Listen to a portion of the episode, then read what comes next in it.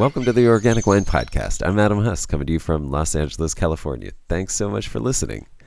And a big thank you to those of you who have subscribed via Patreon. You make the show possible, and because of you, this podcast should really be called the Ecological Community Podcast, or something equally meaningful to show that for every wild mushroom you find in the forest, there's a big network of interconnected beings who make its existence possible. Those unseen connections, how to protect and foster them, and the folks who are using their minds and hearts and bodies, their lives, to do the work of expressing the magic that can result from those connections. That's what this podcast is about. And that's what you Patreon subscribers make possible. And I'm humbled and filled with gratitude to be part of this interconnected community. If you'd like to support this podcast by subscribing to our Patreon, that link will be in the show notes and on the episode webpage at organicwinepodcast.com. My guest for this episode is Xaime Niembro of Vinos Barrigones. Vinos Barrigones translates to paunchy wines in English, though Google will translate it to pot bellied wines. And you'll hear Xaime's hilarious story of how the name Barrigon became the name for their wines and aesthetic. Xaime is using his Vinos Barrigones to regenerate his family's 6.5 hectare or 16 acre vineyard near Querétaro, Mexico. Querétaro is just a bit more than an hour north of Mexico City, and quality viticulture is possible here at this southern latitude because of the high elevation 1,800 meters or close to 6,000 feet above sea level. Of course, that brings some unique challenges as well. And Xaime gives us a great explanation of how he makes wine with the climate to fit his culture and cuisine perfectly. We also talk briefly about the ciders Xaime is making and mezcal, which is where Xaime got his start in fermented beverages. One of the insights Xaime offered that has made me appreciate mezcal much more than I did was its possibility to express terroir. Unlike grain spirits, which are made with an annual crop, mezcal is made from a perennial plant that lives in the soil for years, sometimes decades, before harvest. This new way of seeing and appreciating mezcal has strangely affected my palate, and I've found myself actually enjoying it for the first time. I've had a decent bottle at home, of course. I mean, this is Los Angeles, but I've neglected it in my cabinet for years. After this interview, I immediately poured a glass for myself and loved every drop and mezcal has been the only liquor I've ordered at a bar since. So there you go. A little mind palate connection magic was made possible thanks to Xaime. So a big thanks to Xaime for expanding my world and for being the first Mexican wine producer on the podcast. There's an old and vibrant and growing wine culture in Mexico, and I hope to share more producers with you soon. Enjoy. Xaime, welcome. Thank you for doing this. Thank you, Adam. It's it's it's a big pleasure. I'm really excited to talk to you, not the least because you are my first uh, Mexican interview. So that's very exciting for me. I'd love to. I've been, you know, searching and so glad that we met at Raw. Uh, it was great to taste your stuff. And also, you, there was a great panel on the sort of rise of Mexican, you know, natural wine and the farming behind it. A lot of great producers now who are showcasing some of the unexpected uh, and historic regions of of Mexico. And I, I, wonder if you could just start by talking about where you know orient us to where you are in Mexico and and actually where you are right now, like physically, where you're sitting. Uh, well, I will start by saying thank you very much for inviting us. It's it's an honor to be the first Mexican uh, winemaker in in in speaking with you. So um, uh, I am from Querétaro. I was born and raised here in Querétaro, in Mexico. We are in the central part of Mexico. We are like uh, two hours north of Mexico City. Um, Querétaro, it's a very prosperous and very booming economic and economic region in, in, in Mexico. Uh, and like 20 minutes from, from the city, which is a 2.5 million city, uh, we have a wine county that it's growing year by year, and it's I, I say that there are so much great producers um, doing very cool stuff over here that I think yeah. it's going to be one of the regions that in the next 10 years uh, you're going to start listening a lot about this region and actually tasting a lot of amazing wines from this region. I really see this as um, as the you know it's gonna be very very hyped. Uh, we call it Bajío because we're very close also to Guanajuato, which is like 30 minutes uh, from drive from here from Querétaro. So we always Okay. say that the, the wines from this region, Bajío, which is Querétaro and and mostly Querétaro and, and, and Guanajuato, it's it's the next thing. I think it's there's so many amazing wines and also so many amazing producers from these regions that you're gonna start hearing a lot from it. Fantastic. Yeah. And what's the name of where or where are you right now? Like what, what I, I- hear birds I chirping and yeah, yeah. I'm actually at the winery right now. Uh, so basically, our winery it's located like 20 minutes from Querétaro City, from downtown Querétaro. Um, we have uh, 6.5 hectares of um, of agriculture, regenerative agriculture vineyard, and I'm right here right now. So all the Nice. birds that you hear, they're here in the winery. And actually, we were, um, you know, walking around the vines today in the morning, checking how the, the cover crops are. And I was like, well, I'll take this interview here in this nice.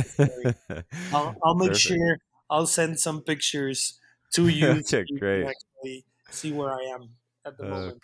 But Sounds yeah, like we you- are we are located at the central part of Mexico. So uh, uh, as I said before, if if you fly to Mexico City, it's gonna be like an hour and forty five minutes drive to the the winery. Got it. Now, is- yeah, go ahead. Go ahead. which is it's actually a very small drive from Mexico City. So you know we have a huge market like Mexico City, very very in a very easy drive. So we we receive a lot of uh, people from Mexico City on on the weekends, and we can promote our wine. Which our wine it's uh we have a winery, a natural wine called Barrigones. Um, that we- Right, right. we are actually uh, we are a COVID project. I I I, I have been involved in um, in in spirits for 13 years. Um, I partnered up with a Maestro Mezcalero 13 years ago, and we started a brand called uh, Gracias Dios. And then during COVID, we actually we were uh, in Oaxaca, Oaxaca shut down. So we basically we were not able to produce anything. So then my family owns uh, 6.6.5 uh, hectares of wineries. So basically in COVID, we, we didn't have anything to do. And I was like, I need to do something. So we start making some wine in some fermentation tanks, wood fermentation tanks that I borrow from our mezcal uh, facilities in Oaxaca. So we brought the mezcal uh, pine tanks into Querétaro, and we start producing red wine. Um, and that's how we started. So basically, we are a COVID project. Uh, yeah. we we have three years making wine, Right. And I'll say that we are very fortunate that we have some great mentors, uh, which are Branko and Natalia. They have a project here in Mexico called uh, Cava Garambullo. They're located in San Miguel de Allende, which is one hour drive from where we are right now Okay. and they taught us basically how to produce wine and it was actually it was great because they're so smart and they're so full of knowledge that they make something so so complicated and complex uh, very understandable so we can actually we were able to produce wine and good wine drinkable wine in the first year. I mean Right. uh, I, I always say that their school it's they, they always say that there's not you know there's no like this classification of wine. There's good wine and bad wine that's it. And they're always saying that we should be able to make wine so people can enjoy because and Yeah. honestly that's that's what we that's what i say that we share with them. We think that wine it's something to actually eh, we i always say that it's like a social lubricant that it, it should make life easier. It should it, Yeah. it should serve to actually relax. We already have a lot of problems. We already have a lot of things to worry.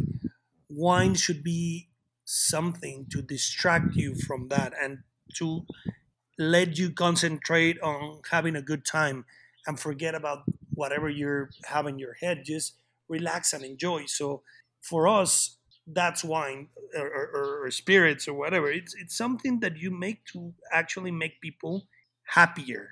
Yeah. Then you now have how- the responsibility to make it the right way. So even though if you like it or you don't like our wine, it should have no defects. That's and that's our opinion on, on, on how we make wine. So that's how we started the, the project under that vision. Yeah. Now how I I I feel very similar to you about that approach to wine.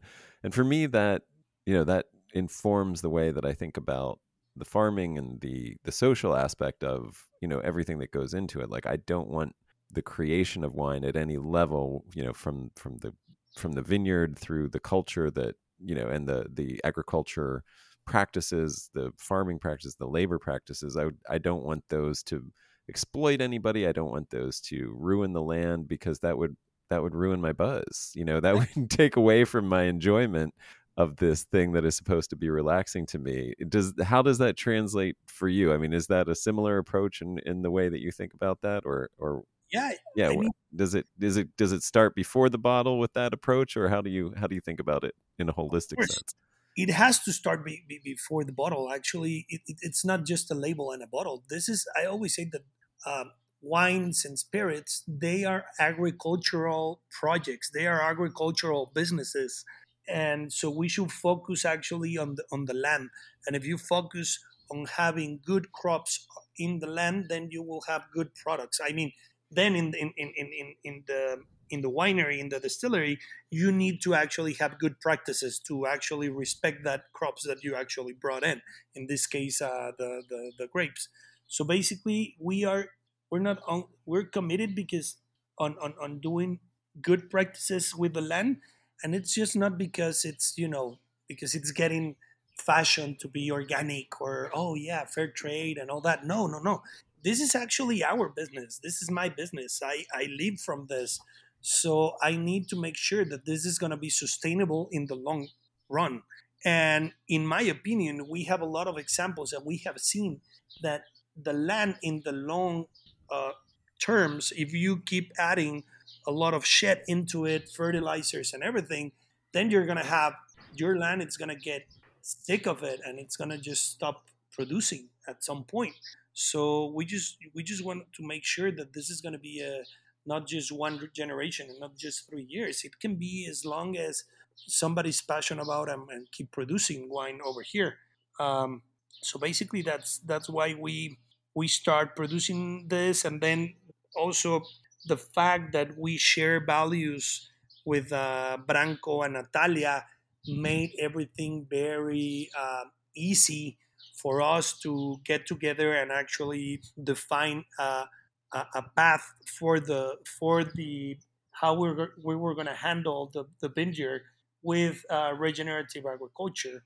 And so basically, we have been doing this uh, for four years, the regenerative agriculture, and we have three years doing wine. So basically, yeah. the first year was just uh, a little bit detox of the vineyard, but then you sure. cannot be so aggressive. You cannot be aggressive, very aggressive, because then the vineyard is gonna notice about that. So basically, the first year was like making uh, things little by little, and then next year it was like, okay, let's move on.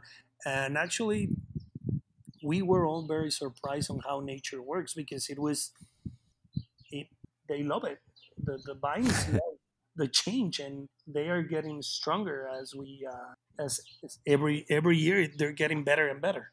Yeah. So what are you doing? What are your practices? How did you start that transition and and how's it going now? So basically right now for example we have a, a program in which um, we are doing cover crops. Right now we have we we we have different stations for the cover crops. Uh, we have benefic bacterias to treat um, any disease. Um, right now, for example, so far it's doing great the, the vineyard, so we don't have any any kind of problem. Um, but for example, um, last year we have some diseases, so we brought some uh, good. You, you know, you, you actually I don't know how to say this in, in English, but you if you have a bacteria, you know that there's some other bacteria that will actually uh, fight against like, yeah. that other bacteria. So we were actually trying to balance uh, what we do, and we always say that for a bad, there's always uh, a, a, remedy, and it should be a natural remedy. So basically, we manage that. Um, we manage the the, um, the vineyard like that. We have cover crops. Um, we have been trying in this region. It's it's it's actually let me let me make a pause uh, over here and speak a little bit about the region we are in a region, Querétaro, it's located, and, and most of the Bajío, it's located in a region where we are located at uh, between 1800 to 1900 meters above sea level. So this is very high elevations, very high right. elevations. So this has a lot of um, a lot of great stuff, but also a lot of uh, issues of producing wine at this uh, altitudes. So basically, for example, here in, in the vineyards, you're going to see that all the vineyards have nets. And a lot of people say, hey, are those nets for the birds or what, what, what, what is the purpose of the nets? And the nets over here are to protect the vines from the hail because right. we, in average, we receive like three or four hails right now in this season in May, during uh, April, May, and June, when when it's actually when the, the vines are actually developing where they are actually getting right. all the strings. So one hail without um, without any um, net, it can destroy your vintage. It can just from right. if you just you know nature, it's it's it's just it's yeah it's fast and it can destroy anything. So it can destroy your vintage in in, in five minutes. So basically, yeah. we have this kind of stuff. Then we actually we harvest during rainy season. Um, basically the, the rainy season here in this part of, Me- of Mexico, it's the same as a hurricane season. So basically it starts in May and ends up in, in October. So that makes a very particular vintage because we actually have we have to harvest in the middle of rainy season. And then we have right. you know some soils that they're not entirely for vines because some of them are very rich rich, extremely rich in nutrients. So, mm. so basically, it, it has a lot of particularities uh, producing yeah. wine in this region. It's it's, and I think it's it's beautiful. And I always say that this is a great region for producing white wines, uh, sparkling wines, and rosé with a lot of um, of um, acidity. And I, I, think they just go great. We, we, we can talk a little bit more about this. Yeah, yeah. I, well, I wanted to jump in and yeah, yeah, I just wanted to jump in and say for you know the American audience that elevation is close to six thousand feet, which is insane. Um, it is. It's yeah. yeah. um, you're, you're further south, so I think you get a little bit of moderation because of that. But you you still have all of the variability of that altitude, where you yeah you can get like I mean that's incredible. Yeah, um, like if you, sure it, if you if you go to a map we're actually a straight line to I don't know to Africa. So basically, I mean, there's no wineries in Africa. There's no wineries in this in this kind of uh, latitude. So that's why we call it uh, extreme viticulture here in, in, in El Bajío because it's very untypical. It's not what you usually see. It's very right. south. We're very near yeah. to the yeah. Yeah, and now if I'm not mistaken, a lot of the grapes historically have come there because um, they were seen as a it seen it was seen as a good area to grow the grapes for Freixenet. Is that right? Well, basically, hearing you know, well, let's start a little bit. Let's go back a little bit.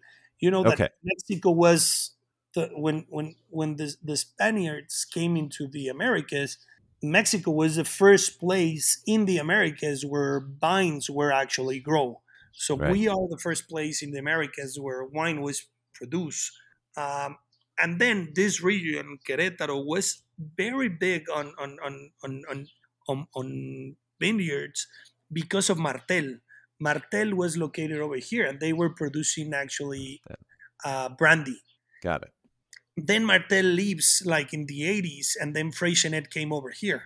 Got and okay. Freixenet started, I think, in 1982. They start producing, and you know, we we have all heard about Freixenet, and we all might have our opinions. The only thing I can say about Freixenet is that they are a huge angel a huge um, they're of so many help for the new uh, vineyards and for the new winemakers in the region because you know they're they're a big company and Yeah. instead of you know looking for themselves they're always looking on how they can actually support the small producers. And they know mm. that if they support the small producers the region is going to start growing. And if the region grows they're going to have better business. So they are a great they have been very supportive not only for us for all the region they are very very very um, i say that the region is getting prosperous and the region is growing because we have this kind of uh, players in the industry that they're willing to help everyone else not Huh. just thinking about what they oh yeah my wines and this. No they're actually you know what? Let, let's support the small brands because they're making good stuff. Let's let's do it. So yeah they're basically what the region needs nowadays i will say that it will definitely not be possible if it was not for Freixenet because it's not just that they, they have a vineyard they have the vineyard they are suppliers of bottles they are suppliers of corks they have a lot of technical um, expertise and sometimes like as i told you before i have three years doing wine. There's a lot of things that i still don't know and i'm still trying to figure out even though i have branko and natalia um, uh, advice there's some other things that that for example if, if i need something i will call Luis. he's the ceo of Freixenet, and he will answer the phone and he will actually help me so Mhm. basically and this is what's going on with a lot of uh, new wineries over here it's actually a very um, it's a very um, well communicated and very Collaborative, like like a family all the producers or Yeah. most of, of them they're like a family they're very united and that's why i see that in a very short period of time we have actually uh, achieved a lot that people here in mexico especially in mexico city are speaking about not only uh, wines in baja in the north part of mexico also wines from el bajío and i think it's because of this because it's not just that I go and I speak by from I speak of my project. I go and I speak of all these projects, all these cool places that are making good wines, um, and I think right now it's the moment to actually grow as a region. And if the region grows, then we are we are all gonna grow as uh, you know as, a, as as projects. So we are in that phase, which I think it's great. I, I, I wish it it can stay like that forever. yeah, yeah. Fingers crossed. Do what Yeah, you can. um, no, but that's great, and and uh, I would love to get more into. Uh, so the the winery, the wines that you make are the Barrigones. Is that right? Is, I- Yeah. uh, I mean, please say it because I'm sure I am not. yeah, it's. Barrigones. Uh, the brand is called Barrigones. It's uh, and that means potbelly or paunchy. Is that punchy. Actually, the, the the exact translation it's punchy. Actually, it's a very um, it's a very funny story. I was Um, gonna ask. Yeah. Yeah, it's actually it, it, it was funny because we had we have a restaurant here in the winery and we had um, a mascot which was a, a, a how you say uh, un borrego um, I can start looking this uh, stuff up. lamb it was a lamb Oh, okay. Mascot and it was in the offices it was in the restaurant. He loved he loved to be pet and he was you know walking around. And his name was barrigon like punchy. And Got it. so this this guy so we created so we were like how long does this uh, lamb lives? And they were like yeah this amount of, of time. So we were like oh yeah it, enough to have a brand to to call the na- uh, to call the brand after him so Right. we started the branding and all that and then one day uh, we were like one month to release to start producing the wine and he committed suicide oh no. yeah well No. that's a funny story but it, it, he didn't commit suicide he was in his house and he got his neck his necklace got uh like stuck in in something and he actually uh He How hung himself. uh yeah hung. So Yeah. he died. So we always said Uh. because of the pressure of being a rock star of wine that he committed suicide. No, but really, we were very sad. It was like a big shock. yeah, no, uh, I'm sorry. That's it is a and it's a sad and hilarious is story. sad. I mean, I'm, the way you tell it. we were very sad, and basically we were like, "Fuck, what we're gonna do with the brand?" And Right. we already had, you know, the, the the trademark and all the branding and the colors. So we are like, "So what we should do?" So we were like, "Okay, let's let's overcome this," uh, and so we start uh, making drawings of the people that works in the winery like the accountant the administration the marketing the designer of course the winemaker the people that work in, in the fields in the wine in the vines and all that the chef of the restaurant everybody from the restaurant. So we started just making everyone fat and putting them in, in, in the labels. And this represents for us like and for us like i mean it, it, it nothing should be perfect and there's no perfect. Like we just have i think we we have stereotypes on things and it should not be like that. Mm. I you can be so different here in Querétaro than what you have in, in Spain. And you should not judge both of them because of what they are supposed to be. Everyone it's a something unique and everyone it's it's something different. So we were like, yeah, let's let's make something that calls for an imperfect piece of art. And that's how we see the the the, the wine. And that's why we actually put uh, uh, punchies on, on, on, on the labels, and it's it's all people that work over here. It's all person uh, people involved in the project. So that's a little bit of, about the story of uh, behind uh, Barrigones. I love it. Do you- Um, now, do you, can I ask you? Are you a student of Botero? No, I'm his- not actually. No, the, as no, You know, was- you, you know who I mean. Uh, you know yeah, that yeah, artist. Yeah, Botero. yeah. He's from Colombia, and it, it, it, it was a coincidence, but we, we Yeah, were right. actually looking for actually go after a Botero style of uh, Right. of Barrigones. We were actually if It might. you You're. look at You're. Instagram, you might you are actually gonna see that the label you, we upload every time that we release a new wine, we upload like who's the person that it's being um, drawing. Oh, gotcha. Right, So right. Like the real person, and then the the caricature kind of thing. Exactly. Last week we Yeah. upload, for example, Anna. She's the finance girl, and she's the new label of the orange wine. So Oh, nice. even though she's very skinny and she's always in the gym, well, over here she's not. So right, right. Well, yeah, and your one of your labels might be the first uh, examples of a butt crack that I've, or a plumber's crack that I've seen on a wine label. yeah, Um, yeah, yeah.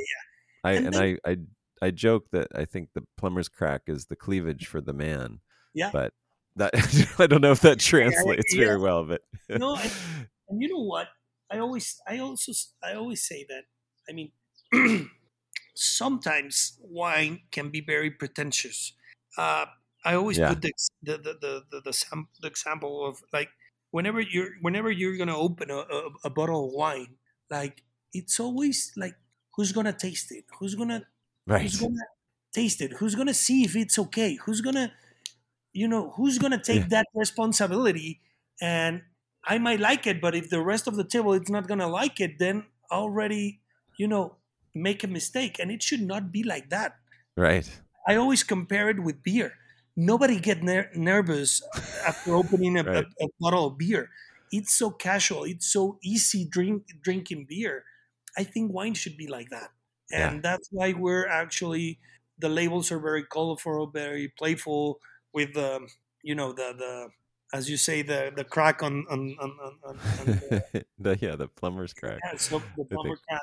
So we are trying to make the wine more approachable and more even funny, like Yeah. making Yeah. fun of, of I, and, and don't get me wrong because we know we know how much effort and how much work it's in every bottle it's Yeah. not about making um, how you say demerit or not giving the the the, the, um, the right right I, I know what you're saying i'm trying to think of the right word the, the, Right. the wine production. By, by no means, I'm, I, I'm, we're trying to to go that way because I see, for example, every year we're becoming better and better with, and I can taste it in our wines. And then we're like, I can't imagine if we were 50, if this project was 30 years, the things that we should be doing. Like, and then that's when you start appreciating the the experience and the tradition of making wine. We're Yeah. trying to get there but at the same time we're trying to make it easier for people to actually start drinking wine and especially in a country where people don't drink wine because the the, the, the, the, average consumption of wine in mexico it's still very low we Right. just overtook spanish wine like four years ago as the mexican wine overtook spanish wine as the most consumed wine in the country like four years ago so we're talking that this Right. is a new thing. So we need to make sure that our consumer feel comfortable to actually start trying wines so our industry can actually start growing. So that's that's actually what we're trying to do. That's what we, we're trying to achieve Okay. to make good wines healthy wines um, funny wines colorful wines because at the end we also see that this is a reflect of who we are of our culture. I think that we are the Mexican culture is like that. You can see it in, in, in our in our gastronomy. It's playful, it's colorful, it's so diverse, and it should be like wine should be like that. Yeah. Yep. I, I let me ask you some if, if you don't mind. I I love everything you're saying. I just want to go back before we move Sure. on to the the wines and stuff. Um, you brought up the uh, the fact that you're getting most of your rain in these during the growing season, right? Yeah. So how does that affect your mildew pressures? I, I know you guys are growing vinifera, so you're growing a lot of Spanish Mhm. varieties, things that are grown for in cava for cava. Um, so how how do you what do you, how do you manage that with a spray program? What do you what are you using to control for that? What what's that like when you get to harvest and you're getting tons of rain? How are you? Is that why the the sort of low acid early ripening whites or high acid ri- whites are doing well? Can you just sort of talk about you know how that all works out in your farming and what that you know what that results in with the wine, especially at harvest? This is like this is talking about barrigones. Uh, what we're doing is that we're doing uh, early harvest. So we have low proof wines with a very bright uh, acidity. Mhm. and basically what we have is that during the, the and this is most of the times because you you know it it, it, it, it it's never the same but basically uh, between july the 25th to august the 10th we're gonna harvest everything uh. Yeah. usually that by that time we already have the the, the Brix around the 20 22 Okay. and then we have a right pH, so we are actually harvesting by pH. Um, okay. Yep. Whenever the pH is the- it, it's right, we're going to harvest.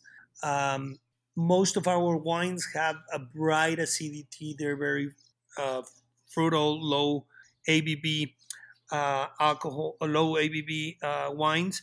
So we always say that this is a perfect wine for Mexican food. I don't see. I, I love tacos and I eat tacos on daily basis, and I don't see myself eating a taco with salsa and a lot of spices uh, with a full red. body red with a lot of barrel. No, I see myself eating that taco with a light, crispy, uh, bright acidity white wine. So we are focused. Basically, we as Barrigones, eighty between eighty to eighty-five percent of our production, it's gonna be whites, orange, and rosé Uh-huh. because we think that this region it's a great region for this kind of wines Yeah. for lightly body whites and roses that go perfectly with our weather because i mean in mexico we don't have a well in this in most of mexico we don't have you know uh, strong winters like Yeah. our winter in, in in the day the the day uh, weather in winter it's like high 60s and that's Right. the coolest it gets and probably you'll have like 10 days of like going in the 50s or 40s but that's it like Yeah. we this is a, a- a country and this is a gastronomy that in in our opinion and then all that I'm saying, it's what we think as barrigones. This is a Right. personal opinion from sure. who's behind this winery. So I'm not saying that applies to everyone, but um, in my opinion, and we do wines for Mexican food, for Mexican weather, for our culture, for who we are, because Yeah. this is where we drink and this is where we live. So that's why we're making wines like this. So it it basically we are you know it- when it becomes to the the harvest season, we are like we become weather channel freaks because we're checking the weather every day. Sure. And Yeah. as soon as we see like a window of sunny days, like if we see that it's gonna be like four days, five days of sunny, of sun, boom, we go and then we check all the the the vines and then we decide. So basically everything is changing from one day to another one. So I bet it's the same everywhere. Uh, Yeah. But basically we are always checking the weather and we're always checking the the, the vineyards. We're always uh, with the vines checking every day different locations and then we will actually start producing. It's not that we have like we go with the flow actually. We go with however the the, the vineyard wants us to go we'll go that way. So basically for example last year we started with Xarello um, production because we were doing a, a, a sparkling wine uh, with Xarello uh, so basically we started with a Xarello but then we usually we usually the the the the, la- the, the previous two years we were always going first one, uh, white wi- vines and then uh, the reds. And last year no we actually we we got the Xarello and after we harvest the Xarello we went straight to the to the um, um, to the garnacha grenache to make a rosé because it was already good. So with this we, we don't have like uh, sorry we don't have something like very planned. We just go go as the, the the vines tell us to go. And we usually try to avoid the heavy rains from late august. In august and september there's a lot of heavy rains so we try to be done by mid uh, by the 10 or 12 of uh, august so we avoid that heavy rains by uh, that, that come at the, uh, late August to try to avoid some diseases diseases from uh, a lot of humidity. That a lot of um, of the most Yeah, what the are you- they wait to actually have more Brix, more on on the vines. But they risk the all that end of season. you know, a lot of them they, they risk and then they can actually they can intervene the wines in the in the in the winery. Got because it. they're natural wine. So basically, what we do with with this, it's try to avoid to get. Probably we're we're not gonna have high uh, ABV wines because of this reason, but we are happy to produce whatever we can produce that it's actually a good wine. Now, are you what? What it? So you are getting rain during the growing season quite a bit, though, too, right? I mean, it- is it constant? It's sort of a monsoon climate in that sense. Is that correct? Yeah, it, it, it- it's actually funny because before it was like it was different. It was like some rains in mm. May, which, for example, nowadays we haven't had any rain here in the vineyard. Oh wow. We just had one in April, and it was a little bit of hail and rain, but it was nothing that actually. It was like just like it actually moisture like probably two inches, so it was like a, just nothing. And Okay. then it says that it's gonna rain today, so I hope I hope that it, it rains, but it Yeah. has to actually rain. Um, So we you- I usually mean- have some rains in May, then some in June, and then at the beginning of July we're gonna have like 20 days of heavy rain, and then we usually have like one month without rain. That's when we actually harvest. got it. It's, it. It it it it Strange. Yeah. They they call it here that it's a like a a, a, a heat wave that comes in, in at the beginning of August, and it's usually like a month. So that's when we concentrate to actually uh, harvest. The thing is that most of the vineyards they're looking for more uh, yield on the on the vine, so they're looking for going in Brix at 25, 26. But Ah, we don't we we we will actually you know go as far as further as we can. But if if pH it's getting compromised, we will cut the grapes. So we always we're looking for pH of 3.2, something around there. Right, right.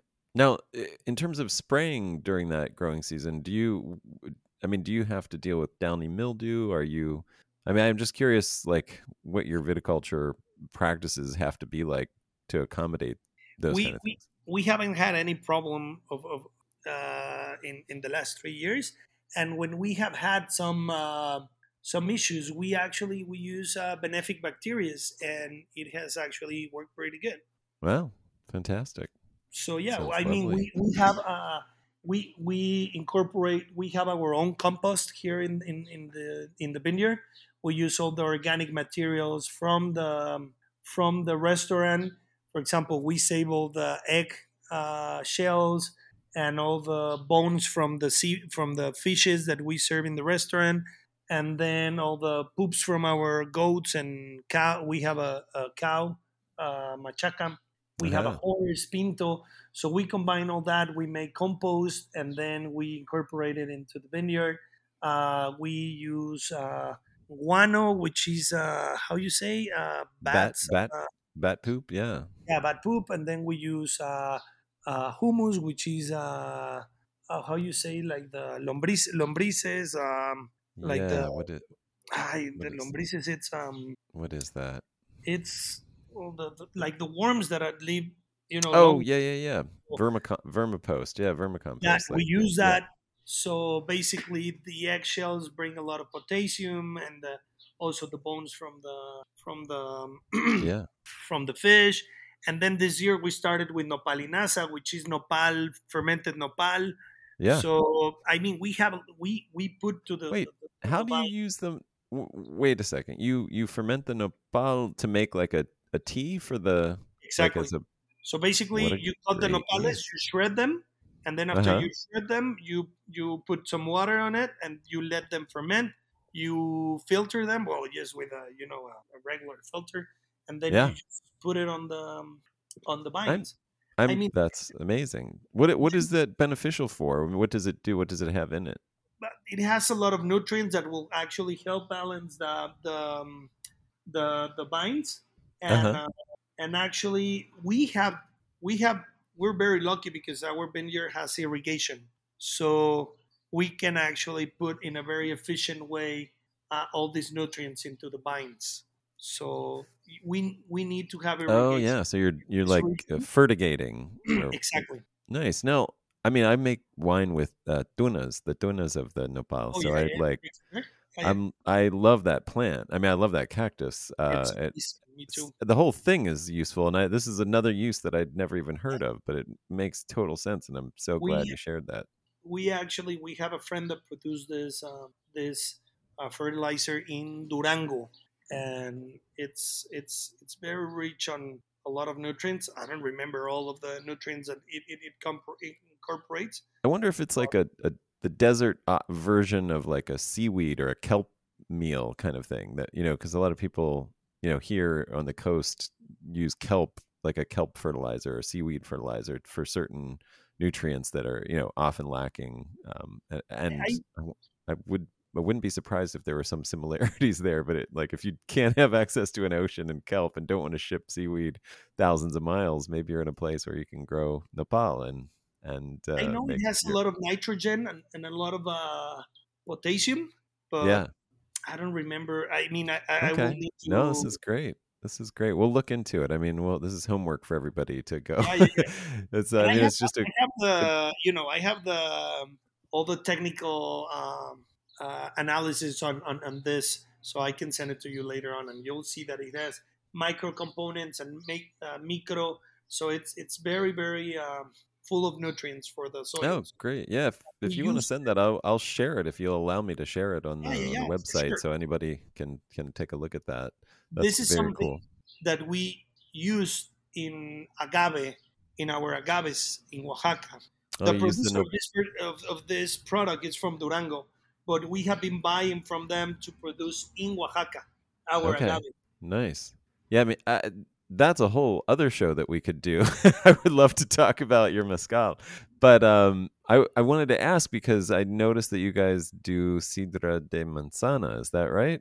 Oh yeah, yeah. We we we also do some cider because Uh-huh. um, basically a lot of people start saying, you know, the rumors started over here in this region that oh yeah, they're producing, they have a distillery and they're producing uh, also wine. So this producer of apples, like she has her apple plantations like one hour from where we are. She was like, "Hey, Okay. can I bring all the leftover apples that they're actually starting to get a little bit rotten, and can you make a spirit from it?" And we were like, "Yeah." So she brought apples, and uh, and we start. The first thing that we produced was uh, schnapps or uh, carvados, and Okay. They were amazing. It was amazing actually. And then next year we Right. start producing cider, and it was fantastic. And the cider was aged on on whiskey barrels, Uh-huh. so it was it was very good. And then we start we produce two barrels of cider every year. And last year we produced uh, it was a combination of apples from from La Sierra Norte in Oaxaca and apples from Querétaro. So basically, I mean, this is Barrigones. It, it's it's a project under the company. It's called uh, Jummy Jummy Wines and Spirits of Mexico. So Uh-huh. basically, what we're doing, it's like we're trying to bring together good producers of any fermentable sugar in Mexico and produce spirits and. Yeah. So that's what we. That's actually the the the the, the project. That's we started like that, and then suddenly we were doing wine because of because of I don't know because we met Branko and Natalia because my family still uh, has a, a vineyard, so it was a lot of things that actually got together to actually be where we are producing Yeah. wine. But at the beginning, it was like just like we see a distillery and, and, a, and a winery as a kitchen. You can produce in a kitchen. You can do Greek food. You can do Japanese. You can Yeah. do a Mexican. It's it's a matter of having technique, having good Yeah. products, and having someone that can actually guide you through doing good Japanese food, good Mexican food. Yeah. And that's what we're trying to do over here. Like we are by no means experts on, on doing wine or doing cider, but every time we're doing something new, we make sure that we have someone that it's an expert on doing so and we can get advice from them. So that's what we're doing. Yeah, I saw you had the um, a uh, agave gin as well. Is that right? Yeah, we, we have an agave gin made out of uh, espadín in Oaxaca. And Uh, it's actually, it was Es- like, Espadín is the the shorter grow, like the it's seven years to f- to maturity. Is that right? between seven to nine years yeah Seven and, and it has it's more efficiently it has more sugars more uh, concentrated sugars than than for example a wild agave or like a tobala rather than a tobala that it's smaller has less sugars so basically yeah an espadín it's it's more efficient to produce And the Uh, but the ones that are what are the ones that take the the longest time, like the twenty year agave? Uh, Tepeztate, Tepeztates will be uh, taking Tepeztates and Karwinskis like Cuishe. Uh, it will take like around 18 to 25 years. So wow, is that does that reflect in the price of the bottle? So if you're getting a more expensive it does. tequila, it's it's because it was probably made with one of those longer, slower growers. It does. It actually changed the the. It's not just that it changed the flavor. Right.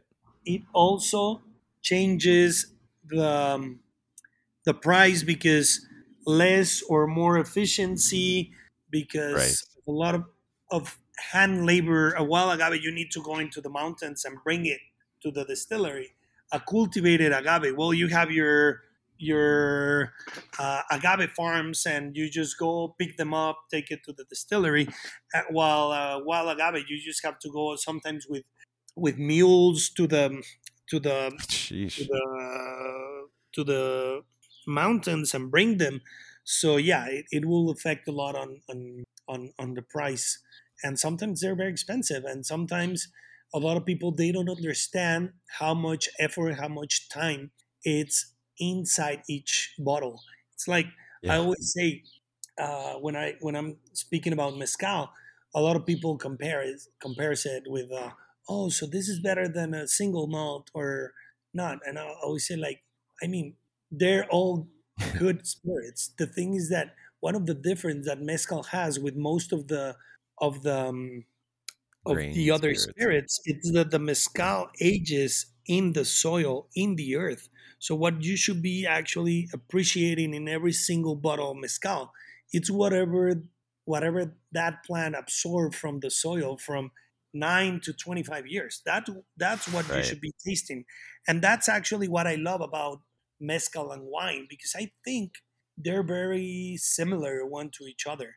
At least Yeah. natural wine, organic wines, the flavors, most of it, come from the soil. You are drinking whatever that vine absorbed during that year, Yeah. during that vintage, and that's what you're drinking. And Yeah. that's why we are into this kind of wines, into natural wines, because we think it's it's a real and a true expression of a terroir of the land. You're not drinking something that somebody actually go and bought a lot of artificial flavors and did the wine in the in the in in in in, in a lab. No, that's not the point. The point is to actually taste whatever the, the terroir tastes to be able Right. to appreciate that. So that's why I think wine and mezcal, I think they're very resemble. And then you you, you Yeah. have a lot of uh, different agaves, you have a lot of different grapes, and then you have. It's not the same an espadín from Oaxaca than an espadín from Durango. It's not the same a, a French Cabernet Sauvignon than a Mexican Cabernet Sauvignon. Each one is going to have their own expression, and it's going to be a unique piece of art. That's the beauty Yeah. about this kind of spirits that they're not standardized products. They they will always be something different. They will always be a surprise. Yeah. Rather whether you like it or not, they will always be something new. They will be there. There's always going to be a surprise on it. Yeah, I like that too. That's well said. Now, can you talk about um, some of your wines and and yeah, just anything that you, I mean, you already talked a little bit about them, but any anything else that I mean, are- are there any that you want to particularly talk about just to give a sense of the you know what you've got? Yeah, well, we as as I told you before, we are very focused on making uh, white wines. Okay. So basically, uh, and why we why wine white wines? Because I truly think that white wines are perfect for tacos. I mean, Honestly, it's Fantastic. just it's like I always say that Mexican wine should be like Mexican beer. Think Mhm, about yeah, the Mexican beers; they're all Yeah. light. light yeah, lagers. yeah, meant to you know drink very cold and Yeah. that's I, I in my opinion that has a reason and for me the reason is because of the weather that we have and because of the food that we have yeah, because our food has a lot of spices and it's very spicy so i don't see myself with red yeah. Eating mexican food so that's why we focus on white wines bright acidities we have um, for example we have a, a, a Xarello and macabeo we have a lot of grapes that come from spain especially because uh, the vine uh, supplier here in this region it's Freixenet right. and they, they produce a lot of um, of cavas. And so basically, here in the vineyard, we have Xarello, uh, Macabeo. Uh, we have a little bit of Parellada, which are the three main uh, grapes in order to make cava. Uh huh. We have Tempranillo, we have Garnacha, we have Cabernet Sauvignon, and we have uh, Merlot. A little bit of Malbec and a little bit of Albarino. That's it. So basically, uh, with we produce uh, Xarello, 100% Xarello. Then we produce 100%, uh, well, uh, 50-50 Xarello Macabeo. Then we produce also, we bring from a vineyard of a friend in Guanajuato, we bring a little bit of Muscatel. Ah. We produce an orange wine that it's 50% Muscatel and 50% Xarello. We produce 100% orange uh, with Xarello. we produce uh, Xarello with Albarino. Uh, Mm. and then we produce uh, rosé that it's with garnacha and a little bit of tempranillo, like 60% of Garnacha and 40% of Tempranillo. I love the the rosé that we do. It's very fresh, but it also has a little bit of body. Uh, it's it's it's perfect. I always say that it's perfect for any Mexican food, even for moles. Then our orange wines are that's that's something that actually, for example, the first orange wine that we did, I think it was the best one that we have done so far. And Yeah. then the, the the last two years that we have done orange, I think we're we're still missing something from the first one. The first year, since we were very innocent and we didn't knew how to do a lot of uh, do wine, we were actually not taking care a lot of uh, not taking that much care of our wines. So we left the orange wine, and the extraction was so heavy. And then Mm. the next years, since we're very proud fathers of our wines, we were taking some. We were, I think, we were very overprotected with the orange wine, and it, it's not it's not making distractions that we think we're we got in the first one. So we're gonna we were actually we every time every year that we do we have like a diary that we write everything that we do on daily basis on the on the vintage. So two weeks before we start producing wine, we we read all the all that notebooks and then we start like you know we should do this this year we should change that blah blah blah so basically this year we're we know we're gonna just you know let the orange be a little bit independent and not as dependent of of his parents this year maybe we can get the result this year. But Yeah. uh, yeah I- i mean and this doesn't mean that we don't like the wine. It's that when you try the three of them you see that the first year sorry that the first year was by far the best year of our orange wine. Huh. so base and then we have some uh, red wines. We have some uh, tempranillo with malbec. We have some tempranillo with um, uh, cabernet sauvignon and we have some tempranillo with uh, a, a blend of the three of them tempranillo cabernet sauvignon and malbec. So basically um, it, it we we what how we do it is that we produce and then we usually do co-fermentations when we have this kind of stuff and they just co-ferment um, and go all the cycle uh, together uh, the one that was malbec and the malbec and tempranillo it was uh, a blend that we did in the in the winery because we were thinking that the Malbec was very powerful and the Tempranillo was a little bit lacking of a structure. So we blend them and we love it. It was perfect. The Tempranillo has quite a bright acidity and um, Malbec had a lot of body. So we actually combine it and I, we think it was a very good good wine, the one we have. So we always said that we do um, wines to consume today, where our wines are not meant to um, to you know oh yeah I'm gonna save it for my kid's wedding. No no no, it's it's something to drink today with your friends and and cook something nice and enjoy it uh, today. So that's that's what we're trying to do. Nice. Yeah. Well, and we can see all this at uh, vinosbarrigones.com, V I N O S B A R R I G O N E S. Um, is there anywhere else that you would send people to learn more or get, in, you know, get a sense of what you're up to? And Yeah, we, we're very active on Instagram, Vinos Barrigones also. Okay. And we're always uploading like the daily stuff that it's happening in, uh, in our vineyard and in our um, in our uh, where we are. So we're very active. We upload mostly on daily basis stuff. So you can actually go over there.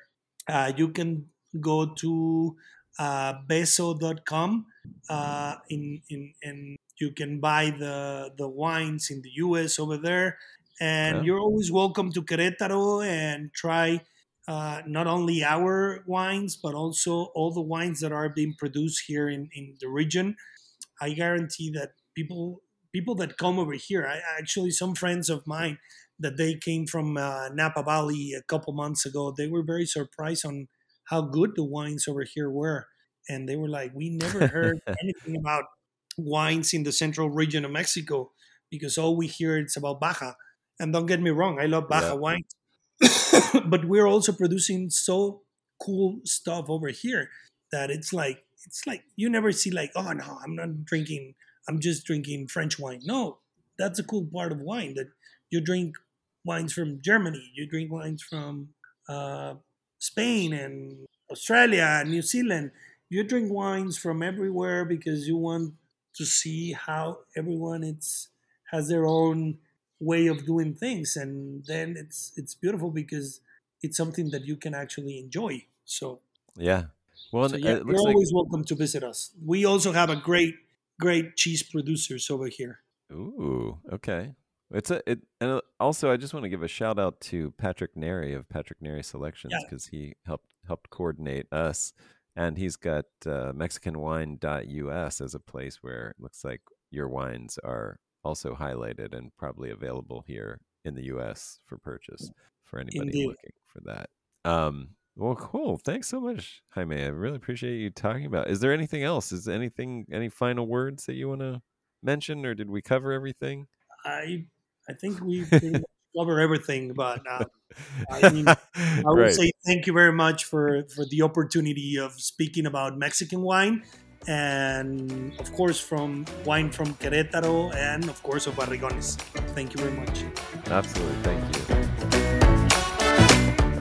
Thanks so much for listening. I hope you enjoyed that as much as I did. And if you did and would like to support this podcast, please do. There is a Patreon link in the show notes where you can subscribe with a monthly, very low subscription to add monetary support. Or please subscribe on your feed, whatever, wherever you listen to this podcast, subscribe and follow this podcast so that you will automatically download it when each new episode comes out. That's one of the few metrics that we can measure to see the support and and listenership of this.